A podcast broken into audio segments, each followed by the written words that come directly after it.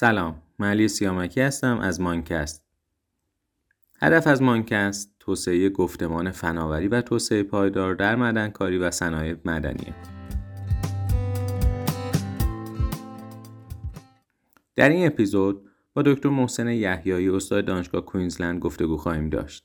در این گفتگو در مورد تحقیقات دکتر یحیایی ویژگی های دانشگاه کوینزلند که این دانشگاه به دانشگاه پیشرو در زمینه تحقیقات و مباحث فنی در حوزه معدن و صنایع مدنی تبدیل کرده صحبت خواهیم کرد.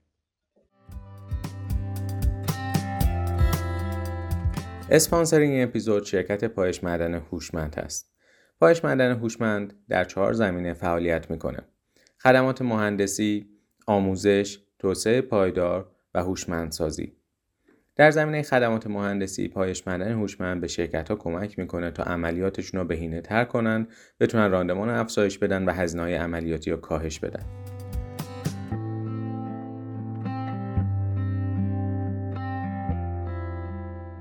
امیدوارم از این اپیزود لذت ببرید و نظرات خودتون رو از طریق mindcast.imimo.co و از طریق آیدی ما در اینستاگرام به اسم mindcast.ir به اشتراک بگذارید.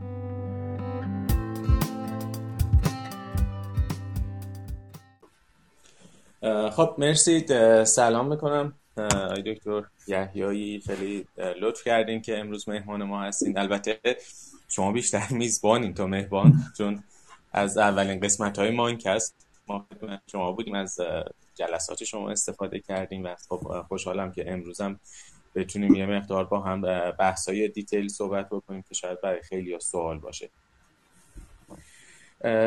یه می‌خوام با این موضوع شروع کنم. شما یکی از افرادی هستین که خیلی توی بحث فرهنگ سازی معدنکاری صنایع مدنی و موضوعات مرتبط با معدنکاری مسئولان و توسعه پایدار فعالی و از طرف دیگه خیلی سوابق دانشگاهی شما و حالا کارهایی که کردین توی صنعت مرتبط با فراوریه. حالا سوال اینه شما اگه بشه لطفا توضیح بدین چه رابطه ای بین فعالیت های شما تو زمینه فراوری و بحث مدنکاری مسئولان هست آره. سوال خوبیه. یه نکته هم که برای من خودم شاید یه مقدار این اول جای فکر بود برای من که وارد این بشم یا نه. شاید برمیگرده به این مؤسسه Sustainable Minerals Institute یا SMI که در واقع مؤسسه تحقیقاتی که من توش مشغول به کار هستم. شاید به اون بیشتر برمیگرده. بذارید من یه مقدار اول خود SMI و ساختارش توضیح بدم و بعد چون مرتبط میشه به این جایی که در واقع من چرا این بحث مدنکاری مسئولانه و این مباحث وارد شدم و چجوری ارتباط پیدا می‌کنه به بحثایی که من قبلا دارم یعنی دنبال دارم می‌کنم به طور تخصصی تو زمینه فراوری مواد. که جواب سوال شما میده. یه مقداری شاید برمیگردیم عقب بعد به پاسخ سوال شما می‌رسیم. ببینین ساستینبل میرازی یکی از مؤسسه های تحقیقاتی هستش که زیر مجموعه دانشگاه کوینزلنده و این مؤسسه در واقع 6 تا در واقع مرکز تحقیقاتی داره که حالا من دونه دونه توضیح میدم. به علاوه یه مرکز International Center of Excellence حالا فارسیشو باید یکم فکر کنم. فکر کنم که یه حالت در واقع مرکزه که در واقع در شیلی برقرار شده به عنوان International Center of Excellence که مجموعه ما هستش و ما باش ارتباط داریم و یه شرکت فناوری خدماتی به اسم JKTech که صاحبش دانشگاه هست و نقش در واقع ارائه این فناوری های ما رو به بازار داره خب؟ حالا خود SMI یک مؤسسه که تا گروه تحقیقاتی مرکز تحقیقاتی با در واقع عمق دانش فنی بسیار عمیق توی موضوعات خودشون رو کنار همدیگه آورده. که این شیشتا از اکتشاف و زمین شناسی شروع میشه که مرکز بیاسی هست. و بعد با فرایند یا فراوریش ادامه پیدا می‌کنه که جی کی مارسی هست.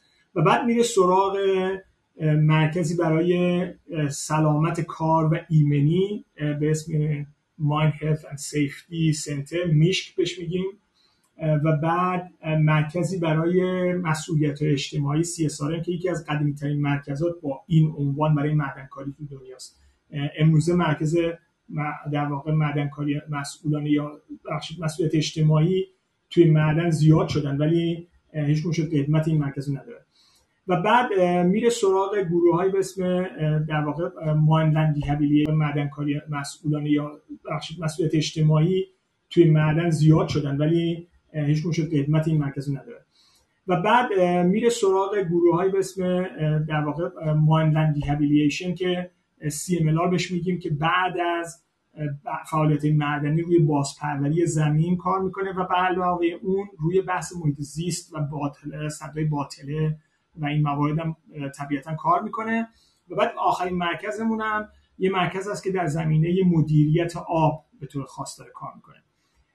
در کنار اینا اون مرکز International Center of Excellence توی شیلی هستش که مرتبط با ماست که تقریبا یه مقیاس مینیاتوری در واقع از مجموعه SMI اونجا وجود داره که ما باش در ارتباط هستیم.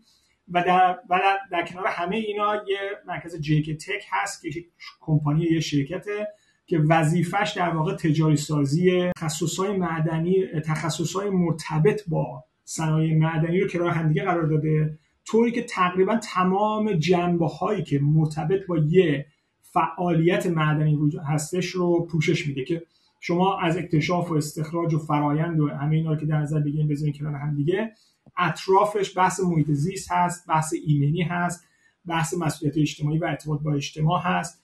مدیریت آب هست. همه اینا با هم دیگه در کنار هم قرار می‌گیره.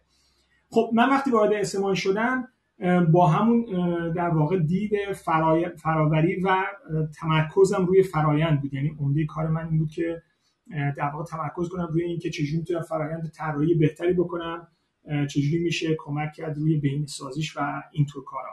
بعد از اینکه وارد مجموعه اسمای شدم یواش یواش در واقع به این جنبه های دیگه بحث معدنکاری مرتبط شدم و خب چیزهایی که توی مثلا مسئولیت اجتماعی تو بحث چیزهایی که توی مثلا مسئولیت اجتماعی تو بحث محیط زیست تو بحث ایمنی کار پیش میاد یواش برای من اهمیت پیدا کرد.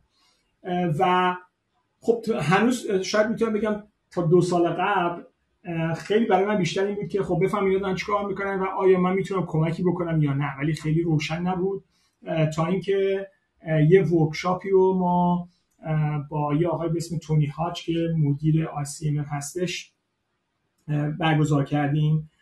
و توی اون یه جلس در واقع یه workshop multidisciplinary بود که همه بچه‌هایی که از جاهای مختلف توی این شش تا مرکز بودن با هم دیگه اونجا بودیم. و بعد بحث برای سر این شد که در واقع معادن و این در واقع بازمانده های مثل مثلا صدای باطله معادن قدیمی اینها که وجود داره اینا چه این شد که خب ما حالا اگر که یه گروهی داشته باشیم که این دید رو داشته باشه چطور میشه در واقع این بحث معدن رو تغییر داد که ما این از تاثیرات مخربی که ممکن داشته باشن یا حالا لزوما هم زیست محیطی نیست می‌تونه اجتماعی باشه چجوری می‌تونیم اینا رو کاهش بدیم؟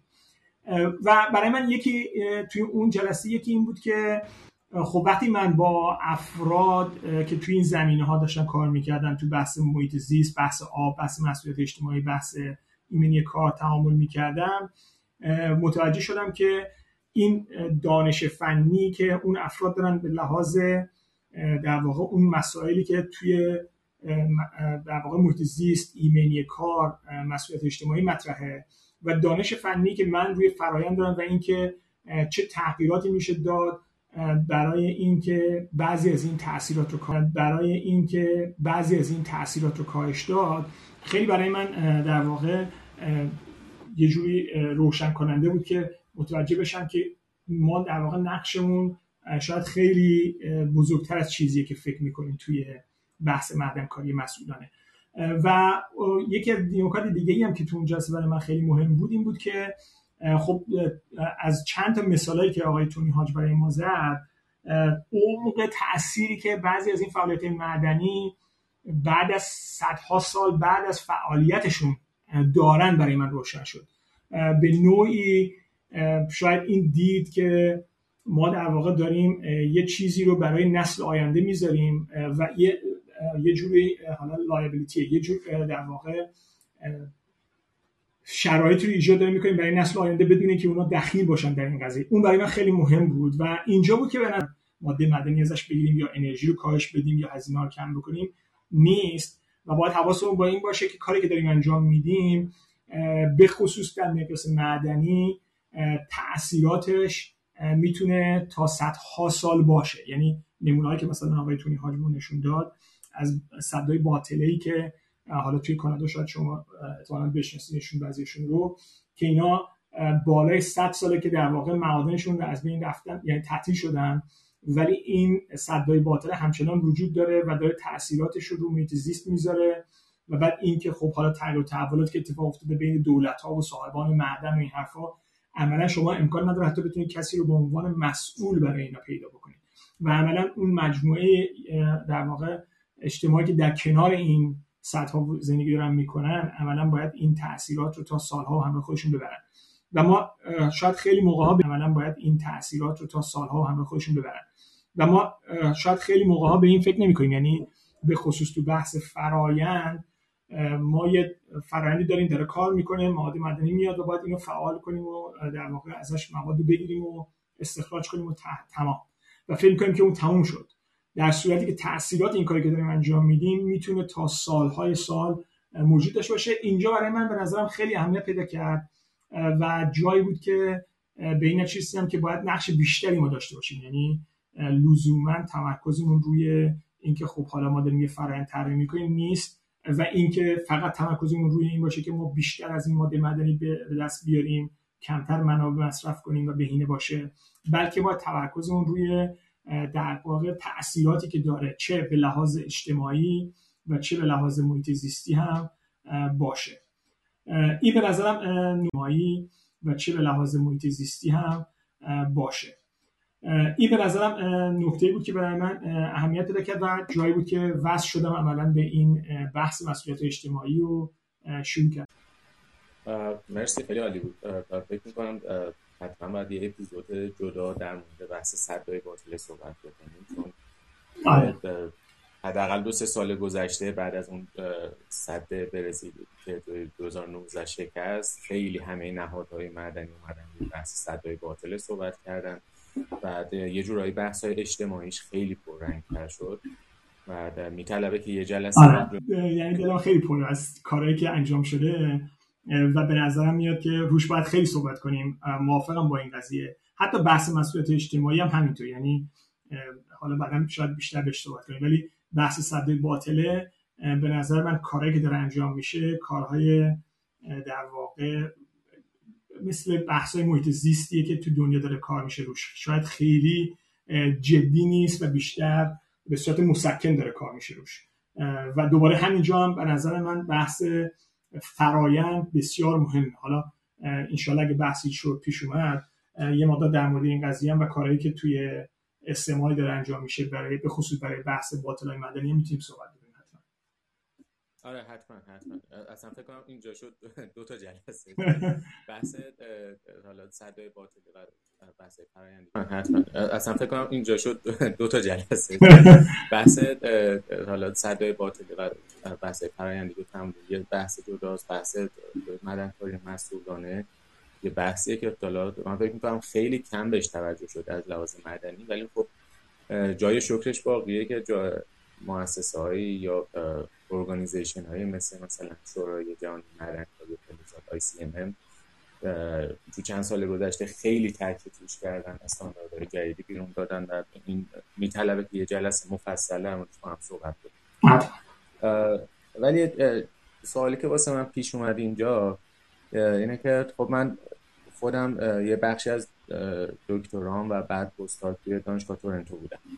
و دانشگاه تورنتو یه کلا توی کانادا و آمریکای شمالی یا آقایی به اسم پیر لاسوند که یکی از افراد سرشناسی راف مایند و در واقع از دپارتمان های مختلف استادا جوین شدن و حالا ریسرچ های مختلف انجام میدن تو حوزه های مختلف مردن ولی با توجه به تأکیدی که خیلی لاسوند داشت حتی حاضر پول بده از ارتباطات سنتش استفاده بکنه من فکر می‌کنم هیچ وقت دانشگاه تورنتو موفق نبود که بتونه یه حالا بگیم یه research center بشه توی mining یا مثلا یه شرکتی داشته باشه که خدمات فنی با کیفیت بالای را پس این موضوع برمیگرده که شاید پارامترهای دیگه ای موثره که ما بتونیم یه, یه دانشگاه بتونه در واقع یه مؤسسه تحقیقاتی یا خدمات فنی اینقدر موفق مثل دانشگاه کوینزلند و جی کی تک شرکت در واقع خدمات فنی ایجاد.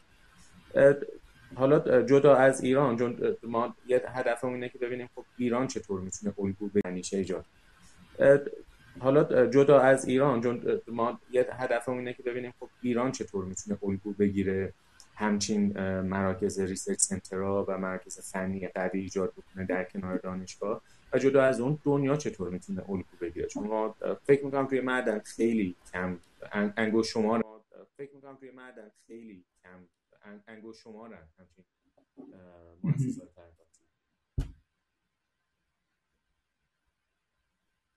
آه سیما صدای شما قطع شد.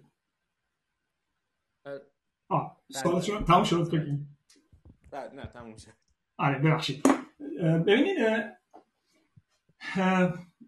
این اینم نکته بسیار مهمی. یعنی یکی از این نکاتیه که من خودم وقتی که تو ایران دانشگاه درس میخوندم از زمانی که دوره لیسانسم رو شروع کردم تو دانشگاه سهند به یه همچین چیزی فکر می‌کردم که ما مباحث تحقیقاتیمون و کاری که داریم انجام میدیم و به چه شکل می‌تونیم در واقع ساختار بهش بدیم. که خروجی داشته باشه واقعا. ببین همین که خودتون هم گفتیم مسائل تحقیقاتی زیادی تو دنیا هستن که سعی کردن تمرکز یعنی تخصص های مختلفی رو بیارن کنار هم فعال بکنه حالا من نمونهش مثلا توی دانشگاه فدرال توی مینجرایس توی برزیل و دانشگاه ساو توی برزیل. هر دوتاشو مثلا رفتم و هر دوتا اینا همین تیپ کار می‌خواستن انجام بدن.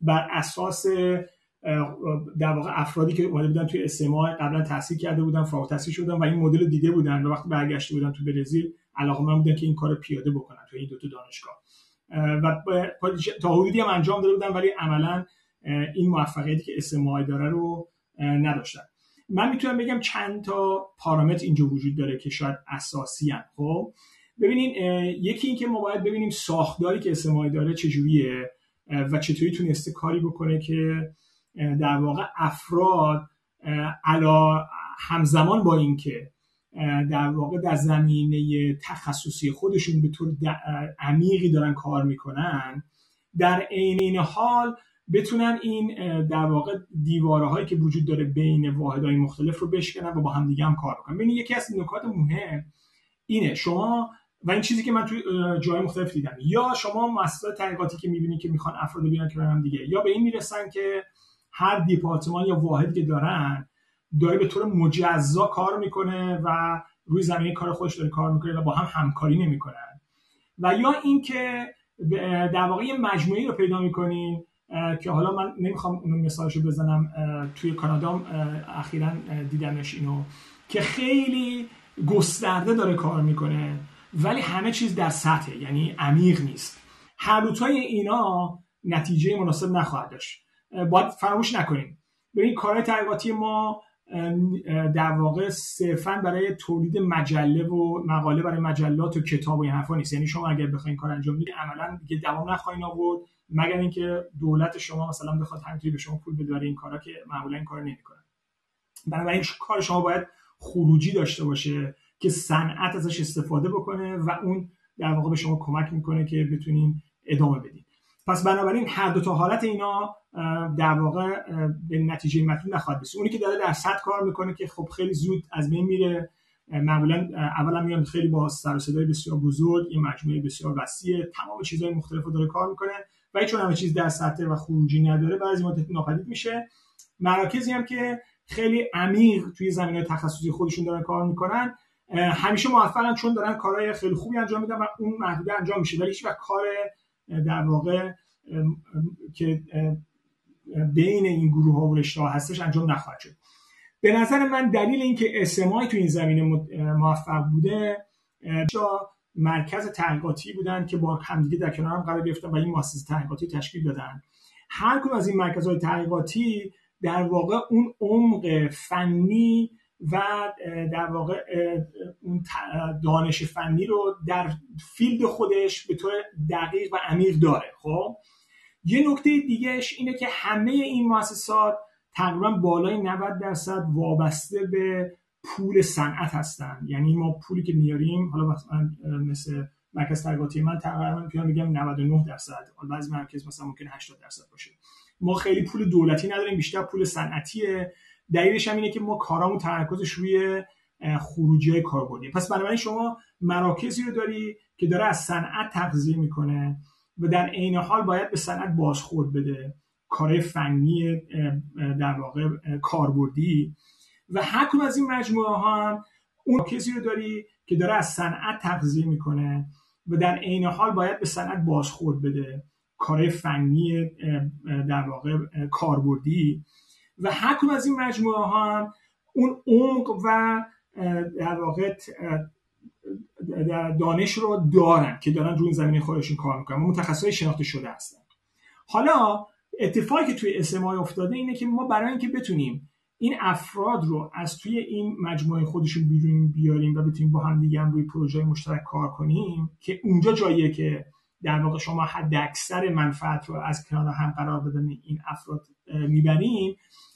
اومدیم یه سری برنامه های تحقیقاتی استراتژیک رو تعریف کردیم. که اینا دینامیکن. در طول مثلا بین 5 ده سال عوض میشن با توجه به مشکلاتی که توی سند وجود داره. ولی در حال حاضر مثلا 5 تا موضوع هست. business معدن مدیریت و راهبری معادن. اینا مثلا 4 5 تا موضوعی هستن که ما الان به عنوان مسائل استراتژیک داریم. یکیش هم بحث economic minerals یا در واقع معادن کوچک مقیاسه.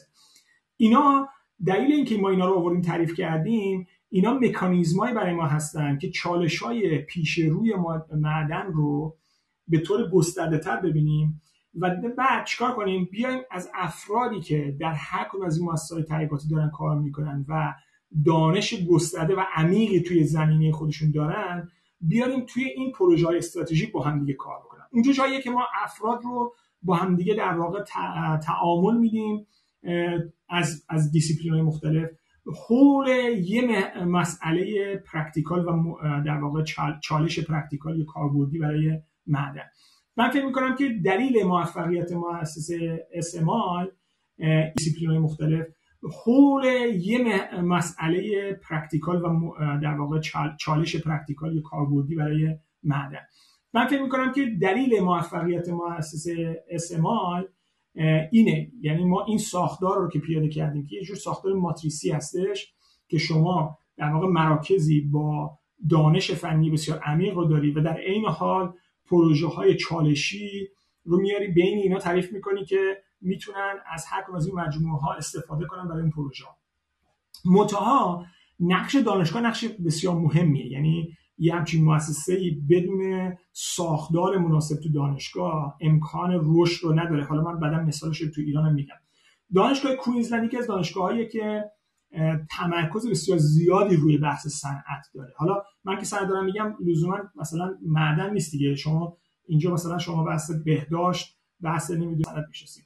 دانشگاه در واقع تمرکز روی این داشتش که ما تنها نقش آموزش رو نداریم بلکه نقش توسعه فناوری برای صنعت رو هم داریم. در نتیجه شاید خیلی قبلتر از اینکه من بیام شاید نزدیک مثلا 15 20 سال قبل ساختار دانشگاه تغییر پیدا کرد به این سمت که ما یک سری در واقع مجموعه هیئت علمی داریم و ساختار دانشگاهی داریم که تمرکزش روی آموزشه که در واقع همون ساختار قدیمی دانشگاه است ها و در واقع اسکول ها و در واقع اینا مجموعه هستن که وجود دارن به علاوه هیئت علمی که تمرکزشون رو آموزشه. ولی در, در, کنار اون اومد یه سری ساختارهایی رو درست کرد که همین مؤسسات تحقیقاتی هستن که به لحاظ ساختاری معادل دانشکده هستن توی ساختار دانشگاه دانشگاهی. متها هیئت علمی که تو اون مجموعه وجود داره تمرکزش روی خدمات به صنعت و تحقیقات است تحقیق و توسعه است. خب؟ در عین حال جالب اینجاست که به دلیل اینکه این مجموعه تمرکزش علیرغم اینکه یا همزمان با اینکه تمرکزش روی تحقیق و توسعه است آموزش رو هم روش در واقع نظر داره به دلیل اینکه دانشجوهای لیسانس برای پروژه‌هاشون می‌تونن بیان از اون مجموعه استفاده کنن. دانشجوهای فوق لیسانس و دکترایی که کارشون ریسرچ هست تو مجموعه کار می‌کنن. در این حال هیئت علمی پژوهشی بخشی از زمانش رو هم می‌تونه روی آموزش صرف بکنه.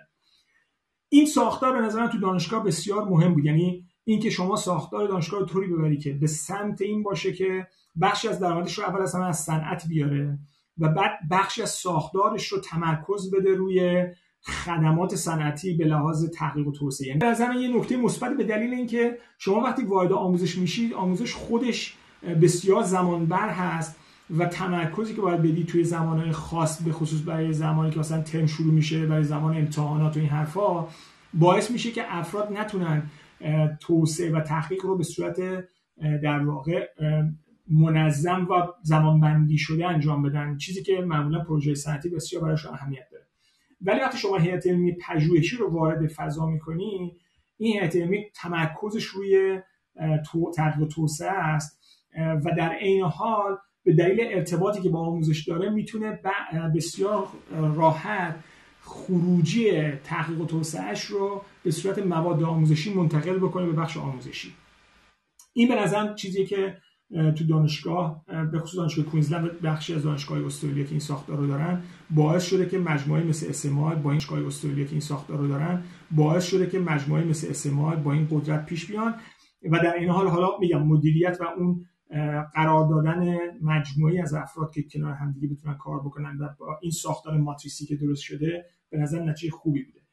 توی ایران هم من حالا دیدم مثلا مثل دانشگاه آزاد بسیار الان تمرکزش روی این سمت رفته حالا شاید بیشتر به خاطر اینکه دانشجو کم شده بود و این حرفا. ولی این چیزی بود که من مثلا خیلی سال پیش بودم مثلا 8 9 سال قبل با دانشگاه کرمان شاید با کرمان و آقای دکتر بنسی روی این خیلی بحث می‌کردیم که آقا بشه این کار انجام داد. ولی اون موقع ساختار دانشگاه طوری بود که اصلا امکان همچین چیزی موجود نبود که شما هیئت علمی پژوهشی و هیئت علمی آموزشی داشته باشی و اینا بتونن به این شکل کار بکنن.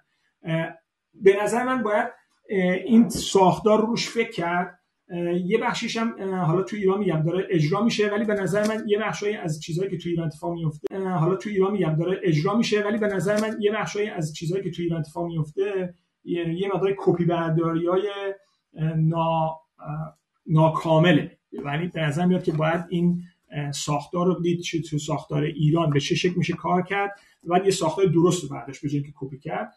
ولی این به نظرم شاخصه اصلیه. دقیقا مورد ایرانه که شما گفتی بعضی وقتا من می‌بینم ممکنه موردی اتفاقی بیفته بین صنعت دانشگاه و مثلا یه پروژه خیلی عالی انجام بشه. ولی یه جورایی ساختار سازمانی اون دانشگاه این نیست که به این سمت بره که خب من بقیه مشکلات صنعت. این سیستماتیک نیست. یعنی بخشی از اون ساختار سازمانی دانشگاه نیست. بلکه یه مجموعه اومده به این نتیجه رسیده اینو آورده چسبونده به سیستم خب؟ در صورتی که مثلا شما اگه دانشگاه های استرالیا نگاه کنید مثل دانشگاه کوینزلند یا دانشگاه نیو ساوت و اینا رو اینا وقتی که می‌خواستن این سیستم پیاده بکنن یه تغییر ساختار بسیار وسیع دادن. یعنی اومدن تمام ساختار مرتبط با این رو هم درست کردن. یعنی شما اینطوری نیست که فقط خیلی خب من میام مثلا هیئت علمی پژوهشی می‌ذارم یا مثلا میام پژوهشکده درست می‌کنم. بلکه ساختار دانشگاه به لحاظ سیستم اچ آرش مدیریت منابع انسانیش به لحاظ سیستم مالیش همه اینا باید در واقع به طور منظمی ساختارش رو تغییر بده که شما بتونین این مجموعه داخل خودش بخوا... قرار بدین بتونه کار بکنه خب؟ ما معمولا یه اشکالی که داریم اینه که تو دانشگاه اصلا خیلی خوب ما می‌خوایم کار انجام بدیم بسیار خوب. میام یه نفر میاریم می‌ذاریم و یه معاون پژوهش ولی ساختار اصلی ما رو نگاه نمی‌کنیم که آقا آیا ساختار دانشگاه برای مثلا میگم یکی از ساده ترین چیزاش ارتقاء هیئت علمی پژوهشیه. خب؟ شما وقتی یه هیئت علمی پژوهشی میاری با هیئت علمی آموزشی کنار هم قرار میدی اینا چجوری می‌خوان ارتباط پیدا بکنن؟ چجوری می‌خوان مدارکشون رو با هم دیگه تمام در واقع معادل سازی بکنی؟ کسی که بخش عمده کارش رو داره روی آموزش میگذرونه و کسی که بخش عمده کارش شانس آموزشی نداره و عمدتا روی کارهای صنعتی داره کار می‌کنه اینا چجوری می‌تونن در واقع تو مجموعه رشد پیدا اینا چیزاییه که ما معمولا بهش فکر نمی کنیم وقتی که میاریم یه نفر می‌ذاریم حالا عمدتا یا موردی هم که شما میگین یا بسته داره اون افرادی که میان یعنی خیلی شخص محوره که یه کار خوبی انجام میشه و بعد تموم میشه. یا وقتی که اون شخص هست کار خوب انجام میشه وقتی اون شخص رفت تموم میشه. ولی توی دانشگاهی مثل دانشگاه کوزن مثلا مؤسسه اسما مدیر کلیش بودن ولی شما رشد و جهتگیری حرکت مرکز هیچ تغییر نکرده. به خاطر اینکه ما توی ساختار داریم حرکت می‌کنیم و افراد که دارن میان فقط اون ساختار رو مرتبا درست می‌کنن. در نتیجه خود به خود سیستم حرکت می‌کنه. مستقل از افراد و مستقل از نفرات که دارن میان. پس دقیقا یه جورایی. پس دقیقا یه جورایی تغییر سازمانی که اتفاق افتاده توی دانشگاه باعث شده دانشگاه به این سمت بره و در واقع یه فرهنگ سازی شده. حالا یه سوال واسه من اینجا پیش میاد. شما الان استادی توی دانشگاه کوینزلند و این مؤسسه تحقیقات استعمال ولی من حالا کارهای شما رو دنبال کردم. به نظر وظایف شما خیلی فراتر از یه استاده یا یه ریسرچر توی استاد پژوهشگر بکنم گفتیم. توی اون مجموعه. و بعضی وقتا شما یه مدیر پروژه هستین یه پروژه رو از بیس طراحی می‌کنید یا اینکه راهبریش می‌کنید یا اینکه بعضی وقتا مثل یه کارآفرین میرین business model جدید کشف می‌کنین یا ببینین چه چالش هایی توی صنعت هست و میگردین دنبال راه حل. حالا می‌خوام ببینم این آزادی عملی که وجود داره اینجا این در واقع بخشی از فرهنگ سازمانی دانشگاهه یا اینکه این علاقه شخصی شماست که فراتر از یه آره این هم نکته خوبیه خب بکنم همیشه یه چیزی که همیشه به دوستا به دانشجو میگم همینه جواب سیاست مدارا. به نظر میاد که این چیزی که شما دارین میگین یه مقدار انتخاب هر دو تاست یعنی ترکیب هر دو تاست. منتها یه چیزی که به نظر اصلی ترین چیزی که وجود داره و من اینو در واقع تو ساختار دانشگاه های اینجا و مؤسسه تحقیقاتی مثل جی کی مارسی می‌بینم این آزادی عمله. یعنی شما یه در واقع چارچوب استراتژی سازمانی داری که باید اون استراتژی رو دنبال بکنی خب؟ حالا من یه گروه تحقیقاتی رو مدیریت می‌کنم اینجا و نزدیک مثلا شاید هفت نفر محقق همراه من هستن نزدیک همین تعدادم دانشجوی دکترا و الان دیگه همشون دکترا قبلا فوق لیسانس بودن الان تبدیل شدن. نزدیک 14 15 نفر با من دارن کار می‌کنن. حالا دانشجوهای کارشناسی اگه اضافه کنیم یه مثلا یه گروه شوی کارشناسی اگه اضافه کنیم یه مثلا یه گروه 30 35 نفره میشیم. این مجموعه در عین حالی که باید توی چارچوب استراتژی مرکز جی ماسی و استراتژی دانشگاه کار بکنه یه آزادی عملی داره. حالا اینجا به عنوان اسمش رو به اسم اکادمیک فریدام گذاشتن. یعنی اینکه در واقع من مجاز هستم تا زمانی که تو چارچوب دانشگاه هستم اون تحقیقاتی رو که مد نظرمه و علاقه دارم و به شکلی که علاقه دارم دنبال بکنم. خب در نتیجه این آزادی عملی به من داده میشه. یعنی این که من می‌خوام به یه هدفی برسم و این هدف در راستای اهداف اون مجموعه که دارم کار می‌کنم هست این نکته اوله از نظر اینکه خب به لحاظ سازمانی ساختارش درست باشه. اما اینکه من برای رسیدن به اون هدف چه حرکت های انجام میدم از چه ابتکاراتی استفاده می‌کنم مثلا میگم ممکنه برم یه چه حرکت های حرکت انجام میدم از چه ابتکاراتی استفاده می‌کنم. مثلا میگم ممکنه برم یه پروژه همینطور که داریم میگین از اول طراحی بکنم مدیریت بکنم تا به اون هدف برسم. ممکنه که تمرکزم روی پروژه دانشجویی باشه. ممکنه تمرکزم روی کارهای تحقیقاتی باشه. ممکن توسعه در واقع آزمایشگاه باشه. هر کدوم از این روش ها تا زمانی که اینها در راستای رسیدن به اون هدف هستن و در چارچوب اون استراتژی سازمانی قرار می‌گیرن مشکلی نداره. یعنی به نظر این آزادی عمله خیلی برای من مهم بود که وقتی وارد اینجا شدم اینو دیدم که شما این امکان رو دارید تا زمانی که تو اون چارچوب باشی بتونی این علاقه دنبال کنی. منتها شاید به نظرم یکی از نکات دیگه ای که اینجا شاید به نظرم خیلی مثبته اینه که فرصت های موجودن برای افراد بستگی به این داره که چقدر علاقه من هستن و چقدر می‌خوان دنبال بکنن. یعنی شما هر چقدر که ظرفیت داشته باشی فرصت هم برات فراهم هست. خب؟ حالا نمونه خیلی جالبش هم برای من اینه و اینم خیلی برای من جذابه توی این محیط کار کردن که من دوستانی دارم که همکارای من هستن از منم بسیار با سابقه ترن و شاید دانششون از من خیلی بالاتره ولی هیچ علاقه به مدیریت ندارن و می‌خوان کار تحقیقاتی بکنن. خب؟ و برای همینم نیاز نمی‌بینن که بیان مثلا خودشو بندازن تو اسای مدیریتی گروه درست کنن دنبال پروژه باشن فلان افا میگن آقا ما می‌خوایم فقط پروژه کار کنیم کار تحقیقاتی کنیم. تو این کار دوست داری برو انجام بده. به ما بگو که ما چه کاری انجام میدیم ما میشیم در واقع ورک فورس برای دنبال کردنش. و خیلی هم علاقه که اونجا باشن. خب؟ و چون نمی‌خوان به این فلسفه بشن دانشگاه میشن نره فقط تو مجموعه دارن کار می‌کنن کارشون انجام میدن. افرادی هم که می‌خوان بیشتر در واقع درگیر بشن اون فرصت ایجاد میشه. و این به نظر من خیلی ساختار جالبیه. یعنی شما هر چقدر که ظرفیت داشته باشی ساختار چقدر که ظرفیت داشته باشی ساختار به شما اجازه میده که بتونی از اون ظرفیت استفاده کنی و بهره ببری. حالا تو جواب سوال شما عملا به نظر من ساختار دانشگاه من اجازه داده که این کار رو انجام بدم. خب خوبیش هم بوده که اون گروهی که من درست کردم و اون دیدی که داشتم تونستیم خیلی خوب الاینش کنیم به اون ساختار مرکز تحقیقات جی مارسی و دید استراتژیکی که دانشگاه داره. ولی در عین حال به لحاظ شخصی چون من خیلی علاقه مندم که مثلا جنبه مختلف رو دنبال بکنم و از فرصت استفاده کنم یه مقدارش هم اونجا شخصیت شخصی خودمه که در واقع شروع می‌کنم از روش های مختلف روش جدید ایده های جدید استفاده می‌کنم بتونم در واقع برای رسیدن به هدف کار کنم و دنبال بکنم کارهای گروهمو که به اون نتیجه برسم و این به نظرم خیلی خوبه. چون به شما کمک می‌کنه. هم آدمایی که علاقه من هستن چارچوب داره میده ولی در عین حال هم آزادی های لازم رو میده به آدم که بتونه کار بکنه. پس پس من می‌تونم اینجوری نتیجه گیری کنم. ساختار سازمان این آزادی به شما میده که به اون سمتی که می‌خواین بریم as long as اینکه همراستا با استراتژی سازمان باشه. دقیقا. ولی okay. ولی مثلا اینجوری نیست. یعنی مثلا وقتی یه شرکت می‌خواد یه نفر استخدام کنه مثلا business development فرضاً.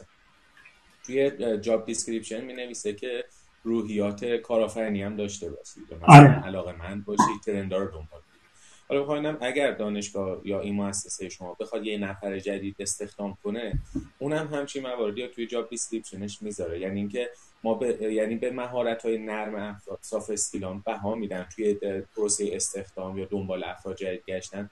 یا اینکه میگن نه یه نفر researcher با یه background خوب حالا یا قابل قبول بیاد و بعد حالا تو ساختار مطابق با ساختار ما بهش آزادی عمل ما بهش آزادی عمل ببین من فکر می‌کنم که یعنی یکی از شاخصهایی که ما داریم اینه که محدود نمی‌کنیم به اون صورت. ممکنه مثلا میگم یه موقع مثلا میگم شما می‌خوای یه نفر رو به عنوان مدیر یک گروه بیاری. خب یه سری از این شاخصهای نرم برای شما خیلی مهمه و مطمئنا رو روش تمرکز خواهی کرد. خب مثلا من وقتی که می‌خوام یه دونه پستاک بیارم خیلی روی این شاخص های نم یا دانشجوی پس دکترا. در واقع روی شاخص های نرم خیلی تمرکز نمی‌کنم. برای اینکه می‌دونم که اینا چیزهایی که من در طول این بازی که با من این در واقع محقق داره کار می‌کنه درش توسعه خواهم داد. و حالا به نهایت به اون می‌رسه ولی اگه بخوام یه نفری رو بیارم که در واقع مدیر باشه آره به اینا نگاه می‌کنم توی job description هم خواهد بود. خب؟ به نظرم برای نیروهایی که خودمون develop می‌کنیم این در واقع آموزش skill ای نرم چیزیه که توی پروسه به نظرم برای نیروهایی که خودمون develop می‌کنیم این در واقع آموزش skill ای نرم چیزیه که توی پروسه آموزش یا رشد افراد بهش توجه میشه. ولی یه چیزی که می‌خوام بگم اینه که ببینید همه افراد مجبور نیستن وارد اون فضا بشن. این برای من خیلی جالبه. خب؟ که ما یه فضای رقابتی ایجاد نکردیم که آقا شما در صورتی موفق خواهی بود که بتونی وارد اسای مدیریتی بشی. در نتیجه همه دنبال این باشن که آقا حتما باید مدیر بشن تا موفق باشن. خب؟ و شما حتی اگه نخوای مدیر باشی و بخوای محقق باشی و آقا تمرکز کنی رو تحقیق خودت هم می‌تونی موفق باشی و اون هم جاذبه کافی داره. این به نظر من خیلی مهمه. برای اینکه باعث میشه که شما توی سازمان یه بالانس بسیار خوبی داشته باشی. از افرادی که توانایی فنی دارن و علاقه بسیار زیاد دارن که اون کار فنی رو انجام بدن. فکر می‌کنم یکی از شاخص های موفقیت اسمای هم همینه که ما در واقع مجموعه از آدما داریم که علاوه اینکه دانش فنی دارن بحث مدیریت کردن در واقع بحث تحقیقاتی رو خیلی خوب می‌دونن. ولی در عین حال فقط اونا نیستن. آدمایی هستن که بسیار در واقع دانش فنی بالایی دارن توانایی خیلی خوبی دارن ولی تمرکزشون روی تحقیقاته نه روی مدیریت. و چون هر دوتا اینا به یک اندازه می‌تونن موفق باشن دیگه هیچ فشار روی افراد که می‌خوان محقق باشن نیست که حتما برن مدیر بشن. و این به نظر که نکات مهمی یعنی ما اگه توی سازمانی مبدا بر این باشه که وقتی تو می‌خوای موفق بشی باید حتما بری رتبه بالاتر مدیر بشی. این باعث میشه که ما یواش یواش همیشه نیروهایی رو که از پایین داریم میاریم برای کار از دست بدیم. چون وقتی که شما وارد کار مدیریتی بشی دیگه نمی‌تونی کارهای در واقع تحقیقاتی رو به اون معنا انجام بدید به شدت. و اگه نیرو هم تو اون وضع نداشته باشی بسیار کار سختیه. و اگر که افراد بشی دیگه نمی‌تونی کارهای در واقع تحقیقاتی رو به اون معنا انجام بدید به شدت. و اگه نیرو هم تو اون وضع نداشته باشی بسیار کار سختیه. و اگر که افراد اونجا بمونن براشون هیچ جذابیتی نداشته باشه خب هیچ کس اونجا ما نمیشه برای عملا شما اون قابلیت ها و توانایی فنی رو هی مرتبا به قابلیت و توانایی مدیریتی از دست میدی. خب؟ بنابراین می‌خوام بگم که اینکه ما تمرکز کنیم روی اینکه حتما skill های نرم داشته باشه و اف... مثلا بتونه یه business manager باشه و این حرفا نکته خیلی مهم نیست. بسته به موقعیت می‌تونید تعیین بکنید کدومشو می‌خوای. ولی چیزی که خیلی مهمه اینه که تو سازمانمون افراد با قابلیت های مختلف همه شانس موفقیت یکسانی داشته باشن به شکلهای خودشون خب؟ نه اینکه ما همه رو کانال بکنیم که حتما باید برید تو باز مدیریت تا بتونید به اون رتبه بالاتر و حقوق بالاتر و شرایط بالاتر برسید انجام نمیدن خب عملا بعضی از درآمدها رو نمی‌تونن داشته باشن. ما میایم چیکار می‌کنیم؟ یه سری fund به اسم industry loading بهشون میدیم که قانونی توی روال دانشگاه قرار مشخصه خب؟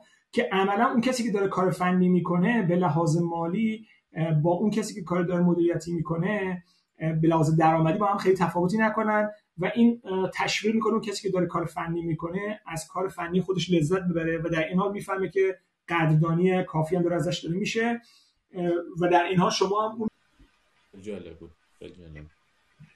حالا بازی یه سوال دیگه واسه هم پیش اومد.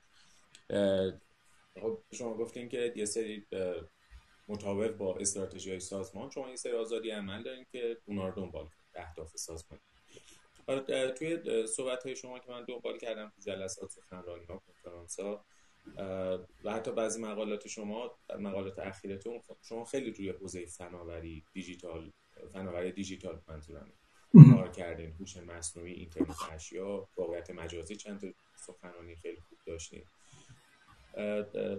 سوالم اینه. این این باز برمیگرده به اینکه بحث های دیجیتال علاقه شخصی شما بوده و شما دنبال کردی. یعنی شما دنبال کردی سازمان رو توجیه کردیم که آقا خب دنیا داره میره به سمت دیجیتال ما باید بریم.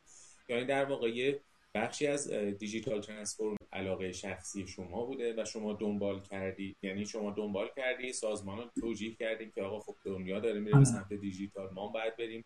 یعنی در واقع یه بخشی از دیجیتال ترانسفورمیشن بوده که دانشگاه را در واقع مجاب کرده که دنبال این مسائل صنعت بره و فروش تغییر بده. نه اولیش درسته. یعنی ما خب یکی از کارهایی که می‌کنیم اینه دیگه به دلیل اینکه کار بسیار متمرکز با صنعت هست توی ارتباطاتی که با صنایع داریم هر سال تقریبا این تعامل همیشه هست که ما بفهمیم که جهتگیری های صنعت به کدوم سمت چه مشکلاتی دارن و چه اتفاقی داره میفته و بعد در از واسه از اون برنامه‌ریزی کنیم که آقا مثلا به چه سمت باید حرکت کنیم. و خب بحث دیجیتال شدن و استفاده از فناوری جدید که از مباحثی بود که در طول این چند سال اخیر خب من رشدش رو دیدم و صحبتهایی که انجام می‌شد و کارهایی که انجام می‌شد به همین خاطرم. وقتی که من گروه تحقیقاتم شروع کردم تمرکزش روی بحث اتوماسیون صنعتی بود.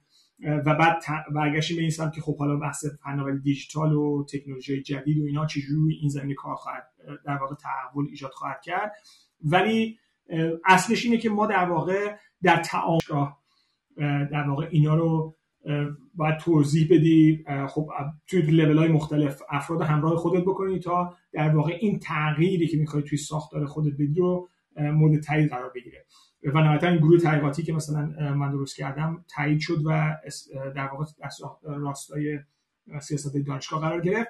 ولی به نظر که یکی از نکات مهمش هم همینه دوباره. یعنی شما ببین اگه یکی از کاری که ما می‌کنیم مثلا من این گروه تحقیقاتی تشکیل بدم دانشگاه شاید عملا نمی‌تونه بگه آقا نه نمی‌تونی تشکیل بدید چون من بخشی از هیئت علمی دانشگاه هستم اکادمیک فریدام اجازه میده که من هر زمینه که می‌خوام تحقیقات کنم می‌تونم کار کنم خب؟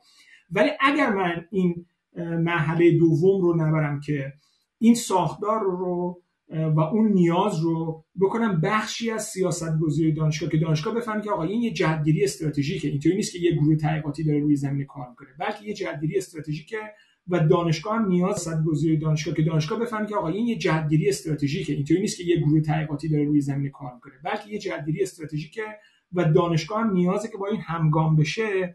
به نظر من اون موفقیت نخواهد داشت. یعنی یکی از دوباره نکاتی که من می‌بینم شاید تو دانشگاه ایران هم اتفاق میفته همینه که ما افراد داریم با قابلیت بسیار خوب که یه مجموعه رو دارن دارن کار می‌کنن و توسعه دارن میدن. ولی چون اون کاری که دارن می‌کنن بخشی از در واقع ساختار استراتژی دانشگاه نیست خیلی از حمایت های لازم دیگه ازشون نخواهد شد خب؟ ولی ما اینجا این کارو نکردیم. یعنی وقتی که ما این مراحل دنبال کردیم تمام مراحل رو هم رفتیم یه شاید نزدیک دو سال دو سال هنوزم یه چیزی نیست که تمام میشه دیگه. این مرتب داره کار می‌کنه. تا بشه بخشی از در واقع استراتژی دانشگاه و اون موقع است که شما می‌بینید که مثلا خب من می‌تونم مثلا از یه سری فاندای استراتژیک دانشگاه داره استفاده بکنم برای بخشی از کارام. بخشی از حقوق صنعتیه. این که شما مثلا از دانشگاه به این حمایت بدید نیاز به این وجود داره. پس بنابراین به نظرم خلاصش می‌تونم بگم که ما عمدتا در تعامل با صنعت این جهتگیری ها رو مشخص کردیم و بعد عملا بردیم توی سیستم دانشگاه و دانشگاه هم همراه کردیم. اگه بخوایم برگردیم به صحبت های اولیمون اسمایی در واقع بخشی از فعالیتش روی بحث مدنکاری مسئولانه هست. و خب الان بحث فناوری رو کردیم. می‌خوام ببینم توی حوزه توسعه پایدار و مدنکاری مسئولانه تیم شما الان چه فعالیت انجام میده و حالا چطور دارین فناوری رو ازش استفاده می‌کنید یا اینکه جایگاه فناوری توی ریسرچ های شما بشه صورت. آره. ببینید اینم یکی از نکاتی که بسیار مهمه. یعنی ما تیم آره. ببینید اینم یکی از نکاتی که بسیار مهمه. یعنی ما تیم ما خب توی این زمینه یکی از کاری که انجام انجام میدیم یواشاش باز کردیم یه حوزه ای رو که اتفاقا یکی از دوستای ایرانی که با من کار می‌کنه روی این زمین داره کار می‌کنه آقای آزادی که بتونیم یه مقدار در واقع زبان مشترک بین بچه های تیم فنی که روی بحث فراوری و فرآیند دارن کار می‌کنن با بچههایی که روی بحث ایمنی کار و مسائل مسئولیت اجتماعی و محیط زیستی کار می‌کنن رو ایجاد بکنیم. خب روی این زمینه ما آمدیم یه سری شاخه های مدلسازی که حالا تو دنیا خیلی خوب شناخته شده است ولی شاید توی فراوری شاید به نوعی جدید بوده. بحث سیستم داینامیکس رو مثلا باز کردیم. الان دو تا کاری که انجام دادیم با تیم با استفاده از همین تکنولوژی یکیش اومدیم در واقع سیستم داینامیکس رو مثلا باز کردیم. الان دو تا کاری که انجام دادیم با تیم با استفاده از همین تکنولوژی. یکیش اومدیم در واقع تاثیرات در واقع لیچینگ با سیانید رو توی معدن طلا روی بحث محیط زیست و تاثیراتش روی اجتماع و بعد نحوه که این تعاملات تاثیر می‌ذاره روی تولید. اینا رو به هم ارتباط دادیم و یه مدل بسیار جالبی درست کردیم که مثلا شما کیفیت تمرین نگهداری که داری رو میزان سیانی که مصرف می‌کنی توناژ طلا میزان اطلاع رسانی هایی که انجام میدی شرایط جوی اون منطقه. همه اینا می‌تونه به شما در واقع توی این مدل سازی وارد بشه و شما بفهمی که چجوری تاثیر می‌ذاره روی فرایندت اولا و بعد اون چطوری تاثیر می‌ذاره روی محیط زیست و تعامل شما با اجتماع. خب؟ اینو یه شاخه است. یه شاخه دیگه که دوباره آقاییم تولید گازهای گلخانی و کل فرایند و چجوری بتونیم در واقع روش های مختلفی که وجود داره چه به لحاظ فرایندی چه به لحاظ پلن هایی که معمولا استفاده می‌کنن برای کپچر CO2 و یا جلوگیریش اینا رو ارزیابی بکنیم. خب این حوزه سیستم داینامیک مثلا حوزه‌ای که ما شروع کردیم ارتباطش میدیم به کارهای فناوری خودمون. ضمن اون تیم من یه کار دیگه که داریم کار می‌کنیم خب ما حوزمون روی اتوماسیون صنعتی داریم کار می‌کنیم به خصوص روی فرایند. بیشتر داریم در واقع جنبه های که این اتوماسیون می‌تونه روی محیط زیست تعامل با نیروی کار ایمنی و در واقع مسئولیت اجتماعی ایجاد بکنه داریم روی اون کار می‌کنیم. و من به نظر میاد که خود اتوماسیون و استفاده از فناوری اگر و من به نظر میاد که خود اتوماسیون و استفاده از فناوری اگر که اون در واقع گپ هایی که وجود داره جواب داده بشه خیلی خوب می‌تونه به ما کمک بکنه که ما تاثیرات در واقع این فعالیت های معدنی رو مدیریت بکنیم. چه روی بحث محیط زیست چه روی بحث مصرف منابع و چه روی در واقع تاثیرات محیطی که داره روی اجتماع. خب؟ و این جنبه که ما داریم روش کار می‌کنیم علاقه تیم من عمدتا اینه که ما این جنبه ها رو بیاریم داخل بکنیم در مرحله طراحی در واقع فراینده و اتوماسیون فراینده خب این چیزی که به نظر من یه گپه. یعنی ما تو دنیا این کار رو انجام نمیدیم بلکه ما سیستم رو طراحی می‌کنیم و بعد میگیم خیلی خوب حالا اینا یه تاثیراتی داره بریم مدیریت کنیم. خیلی خوب حالا اینا یه تاثیراتی داره بریم مدیریت کنیم تاثیراتش رو در صورتی که اگر ما بدونیم که چه تاثیراتی رو می‌خواهیم می‌تونیم اینا رو بیاریم در محل طراحی و داخل بکنیم. حالا یه بخشی از اینش از این بحث به نوعی روی human interface مثلا توی اتوماسیون داره کار میشه. مثلا شما اگه مثلا سیستم های کنترل خودکار نگاه کنید یا سیستم های خود رو نگاه کنیم بحث تعامل بین انسان و اون سیستم رو اومدن توی مثلا human interface یا human integration مثلا دارن کار می‌کنن که لحاظ بکنن. ولی دید ما و تیم تحقیقاتی ما که داریم کار می‌کنیم یه مقدار فراتر. یعنی اینکه ما میگیم آقا تو محل طراحی هم چه خود طراحی فرایند و چه خود طراحی اون سیستم های اتوماسیون هم میشه اینا در نظر گرفت و اینجا کاریه که تیم ما روش داره کار می‌کنه و به نظر نقطه طلاقیش هم همینجاست. یعنی بحث طراح اون مرحله جاییه که ما باید این مسائل زیست محیطی و مسائل انسانی و مسئولیت اجتماعی رو در نظر بگیریم و واردش بکنیم که بشه باش در واقع بشه اینا رو مدیریت کرد تاثیراتشون رو. اینجا جاییه که ما باید کار کنیم. و تیم تحقیقاتی من رو اون داره کار می‌کنه. حالا من یکی که باید بگم اینه که خب من یکی از علاوه بر این شاید میگم چندین مسئولیت دارم یکی از مسئولیت هایی که دارم مسئول یکی از این برنامه های استراتژیک هم هستم. یعنی علاوه بر گروه تحقیقاتی خودم تو سطح در واقع مدیریت اصلی اسمای هم مدیر یکی از این برنامه های استراتژیک هستم.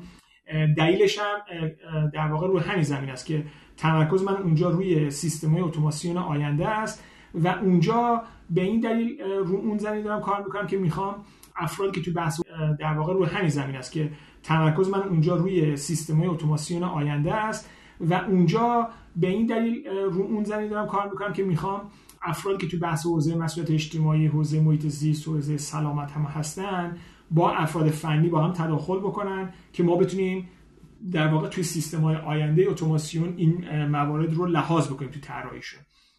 اونجا هم به نظرم این لینک برقرار میشه دوباره.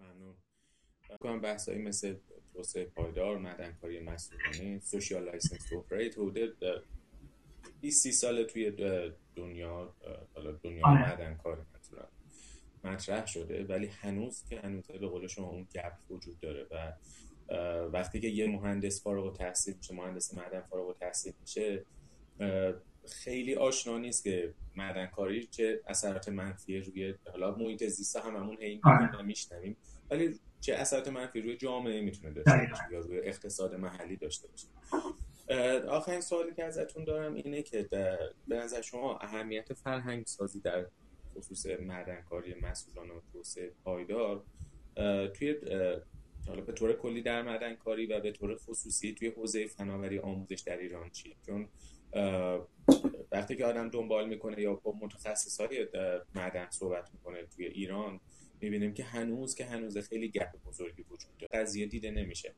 ببینم به نظر شما اهمیت این فرهنگ سازی چیه؟ و از طرف دیگه انگیزه اهدافی که انگیزه و اهداف شما از فعالیتی که توی حوزه انجام می‌دید شما از فعالیتی که توی حوزه انجام می‌دید اینم نکته بسیار مهمیه. ببینید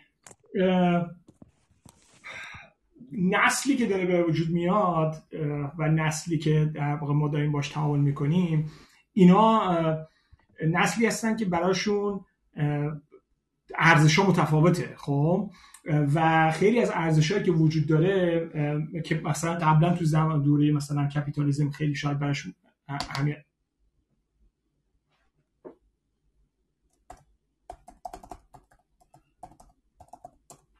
ببخشید آیسه که من یه لحظه سیستم قطع شده من میاد الان؟ الان خوب. سیستم چرا چیز شد آفلاین شد. ببخشید. ببینید این نسلی که داره در واقع الان هست شاید خیلی از ارزش‌ها براش متفاوته. با ارزش‌هایی که ما حالا به طور اصطلاحی بحث کپیتالیسم رو داریم روی اون ارزش با ارزش‌هایی که ما حالا به طور اصطلاحی بحث کپیتالیسم رو داریم روی اون ارزش‌ها وجود داشته. خب؟ و تقریبا در همه جای دنیا این وجود داره. و من به نظرم میاد که حالا شما همین سوال قبل که سوالم بکنید یه نکته که گفتیم دقیقا برای اینجا به نظر این خیلی مهمه. ما توی آموزش هامون هم حتی این مسائل رو به خوبی آموزش نمیدیم. یعنی افراد وقتی ما در واقع بحث مسئولیت اجتماعی یا محیط زیست می‌کنیم همونطور که گفتیم به دلیل اینکه آموزش درستی نداریم اول اصلا که فهم و درک درستی از خود این مسئله نداریم که چی شامل مسئولیت اجتماعی میشه و یا اینکه وقتی من دارم کاری انجام میدم چجوری تاثیر می‌گذاره. دوم اینکه در واقع الزاماتش چیه؟ یعنی افراد عمدتا حالا وقتی تو کار هستن اینو به عنوان یه مانع در سر راهشون می‌بینن یا یه مسئولیت اضافی می‌بینن یا یه در واقع محدودیت اضافی می‌بینن. برای من وقتی که من تو ورکشاپ نشستم و یه سری چیزا دیدم تازه یه دفعه روشن شد که آقا من این کاری که دارم انجام میدم چه عمقی داره خب؟ به نظر من جوامع دارن همین رو می‌بینن خب؟ و خواهی نخواهی ما باید اینو مد نظر قرار بدیم. به علاوه اینکه آثار بعضی از این کارهایی که داریم انجام میدیم داره یواش خودش رو نشون میده یعنی کاری که در گذشته انجام شده.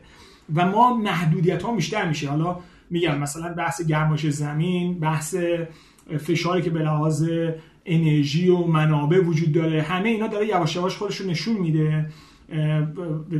و با توجه اینکه وضعیت کارهای معدنکاری داره سخت میشه در نتیجه اهمیت این مسائل داره بیشتر میشه.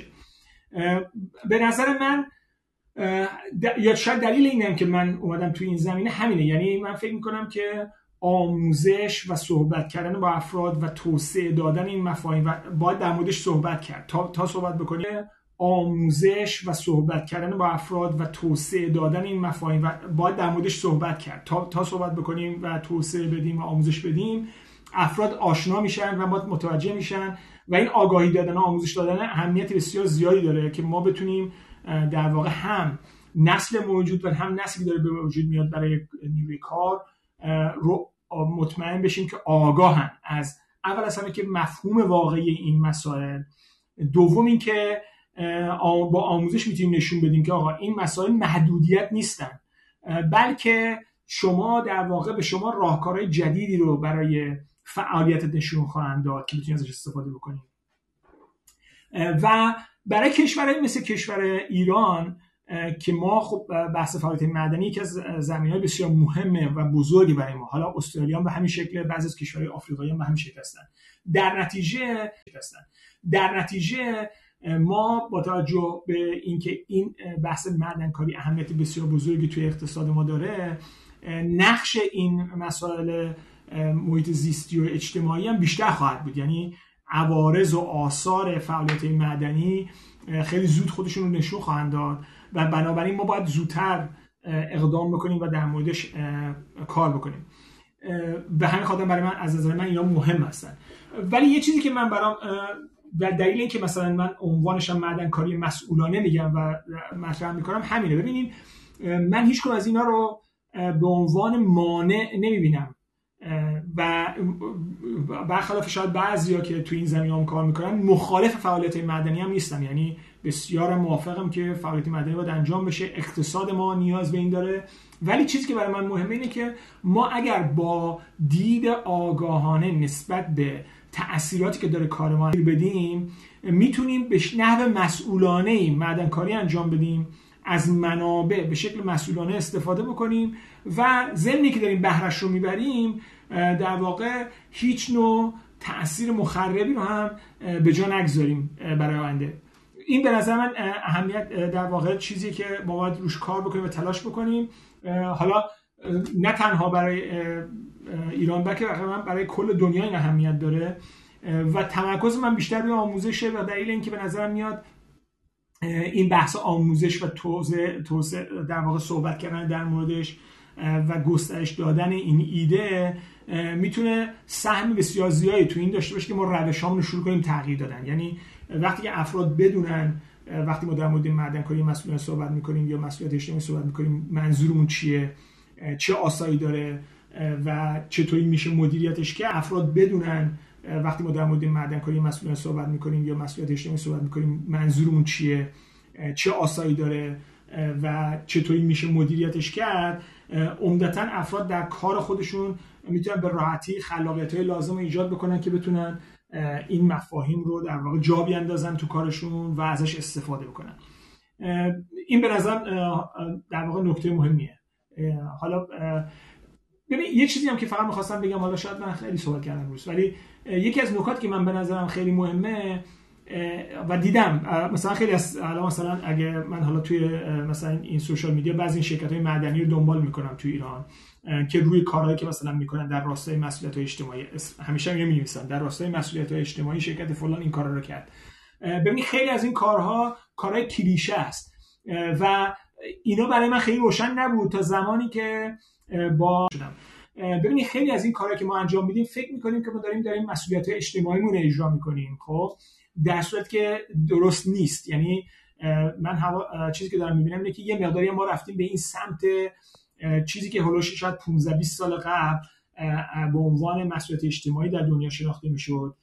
و شما اگه این کار رو انجام می‌دادی در واقع شرکت بودی که مسئولیت اجتماعی تو داشتی انجام می‌دادی. ولی اون پارادایم عوض شده خب؟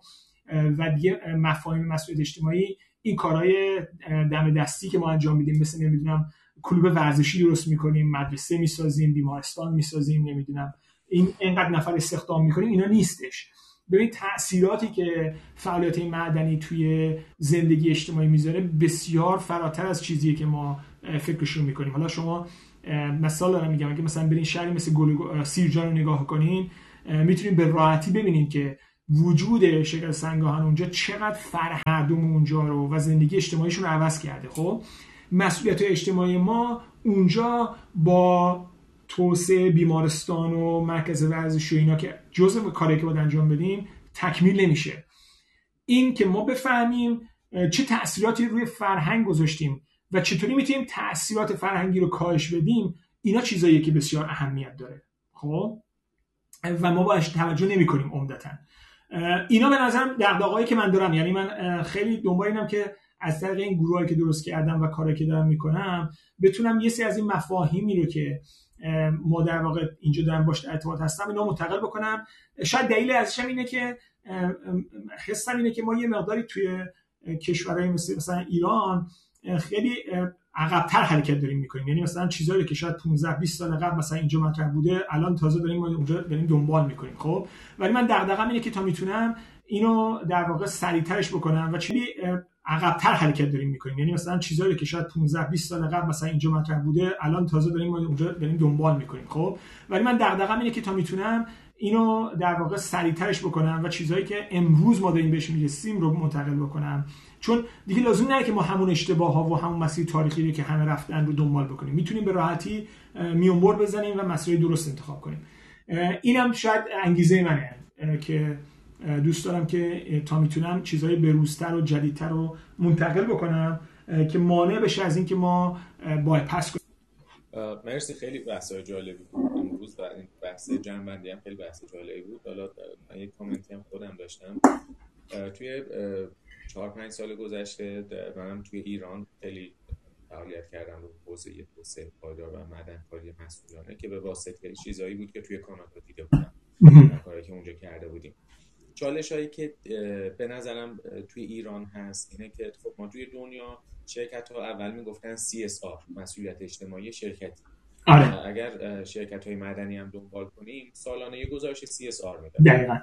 که باز اون گزارش CSR شون هم خیلی فراتر از کار شرکت های ایران می‌کنن یعنی مثلا اگر میمد مدرسه میساخت رفته بود آمایش سرزمین انجام داده بود. جامعه رو مطالعه کرده بود دیده خب این جامعه واقعا نیاز به مدرسه داره. یا اگر درمانگاه میساخت می‌دید با تجربه جمعیت نیاز به شاید واژه درستی نباشه دستور دستوریه. بیشتر رفع مسئولیته. بیشتر رفع مسئولیت تا مسئولیت اجتماعی. تا مسئولیت اجتماعی. دقیقا دقیقا. آره. این این چالش بزرگه. آره. و خب الان توی چند سال گذشته همون شرکت های مدنی که CSR گزارش CSR می‌دادن گزارش ها اسمش عوض شده رفته شده Sustainable Development یا Sustainable و شاخص هم عوض شده. یعنی به جای شاخص های مسئولیت اجتماعی شرکتی همه دارن مطابق اون که ده تا شاخص مثل پایدار سازمان ملل فعالیتشون بررسی بعد کاملا موافقم با شما. خیلی نیاز هست که ما بیایم اینا اصلا بیشتر بشکافیمش و حتما یه جلسه مجزا خدمت شما خواهیم بود که اینا با هم بیشتر صحبت بکنیم. در باز یه چالشی دیگه ای که به ذهنم رسید اینه که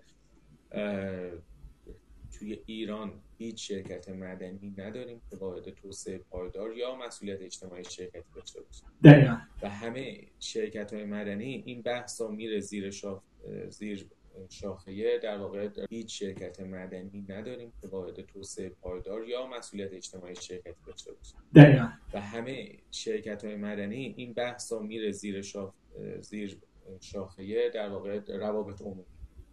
و آره. افرادی که توی روابط عمومی هستن خب دغدغه جدایی دارن تخصص جدایی دارن. در واقع تعریف سازمانی روابط عمومی تولید یه تصویر خوب از شرکته. خب؟ در صورتی که مسئولیت اجتماعی این کار این نیست. شما نمی‌خوای تصویر خوب از شرکت خودت ایجاد بکنی بلکه می‌خوای تاثیراتی رو که توی اجتماع گذاشتی رو مدیریت بکنی. خب؟ و همین که شما دارید میگه دقیقا وقتی شما وارد روابط عمومی بشی کاری که انجام خواهد شد همین که الان میگم رفع مسئولیتی یعنی شما سعی می‌کنی کاری انجام بدی که تصویر خوبی از شرکت تو... توی اجتماع ایجاد کنی. و جالب اینه که من یکی از شرکت ها صحبت می‌کردم توی ایران یکی از مدیراشون. و میگه ما اومدیم این همه کار رو انجام دادیم این کار انجام دادیم این کار انجام دادیم ولی مردم نسبت به ما دید خوبی ندارن. با علیرغم همه این کارا که ما انجام دادیم قدرشناس نیستن. خب؟ و نکته که من برام دقیقا روشن بودیم که آقا شما کاری که انجام دادید هیچ ارتباطی با اون در واقع تاثیراتی که شما دارین نداره. شما دنبال هستین که یه در واقع تصویر خوبی از خودتون ایجاد بکنین. میریم مدرسه واقع در راستای مسئولیت اجتماعی شما نیست. مسئولیت اجتماعی شما یه چیزای دیگه ای وجود داره توش صحنهش که باید انجام بدین. و همین که شما دارین میگه در واقع باید یه مجموعه مشخصی برای این کار وجود داشته باشه. افرادی با آموزش های مناسب تو این زمینه و دانش مناسب در این زمینه باید توش باشن که ما بتونیم ازش استفاده کنیم. و نکته مهمی هم که شما هم گفتین و شاید دلیل اینکه من دارم این کار انجام میدم همینه که ما فکر می‌کنم باید دست بعد از اینکه خب بریم مثلا یه کاری که مثلا چون اینطوری دیگه وقتی ما مثلا می‌خوایم کار انجام بدیم بریم نگاه کنیم دنیا چیکار کرده؟ میریم کارهایی که در گذشته انجام شده رو می‌بینیم بعد خب آ این چه جالبیه بریم انجامش بدیم. ولی مال 20 سال قبل یا 50 سال قبل بوده. ما باید نگاه کنیم که امروز جهتگیری چه چه صورتی هست و بعد اینو منتقل بکنیم. حالا شاید آدمایی مثل شما من که به واقع این ارتباطات داریم و این درخوردار داریم نقشمون اینجا مهمه که بتونیم و این درخوردار داریم نقشمون اینجا مهمه که بتونیم در واقع این انتقال اطلاعات و دانش رو بدیم که مطمئن بشیم که افراد در واقع به روز حرکت می‌کنن دیگه. جلسه خوبی بود. آقای دکتر خیلی لذت بردم و انشالله که توی جلسات آتی هم در خدمت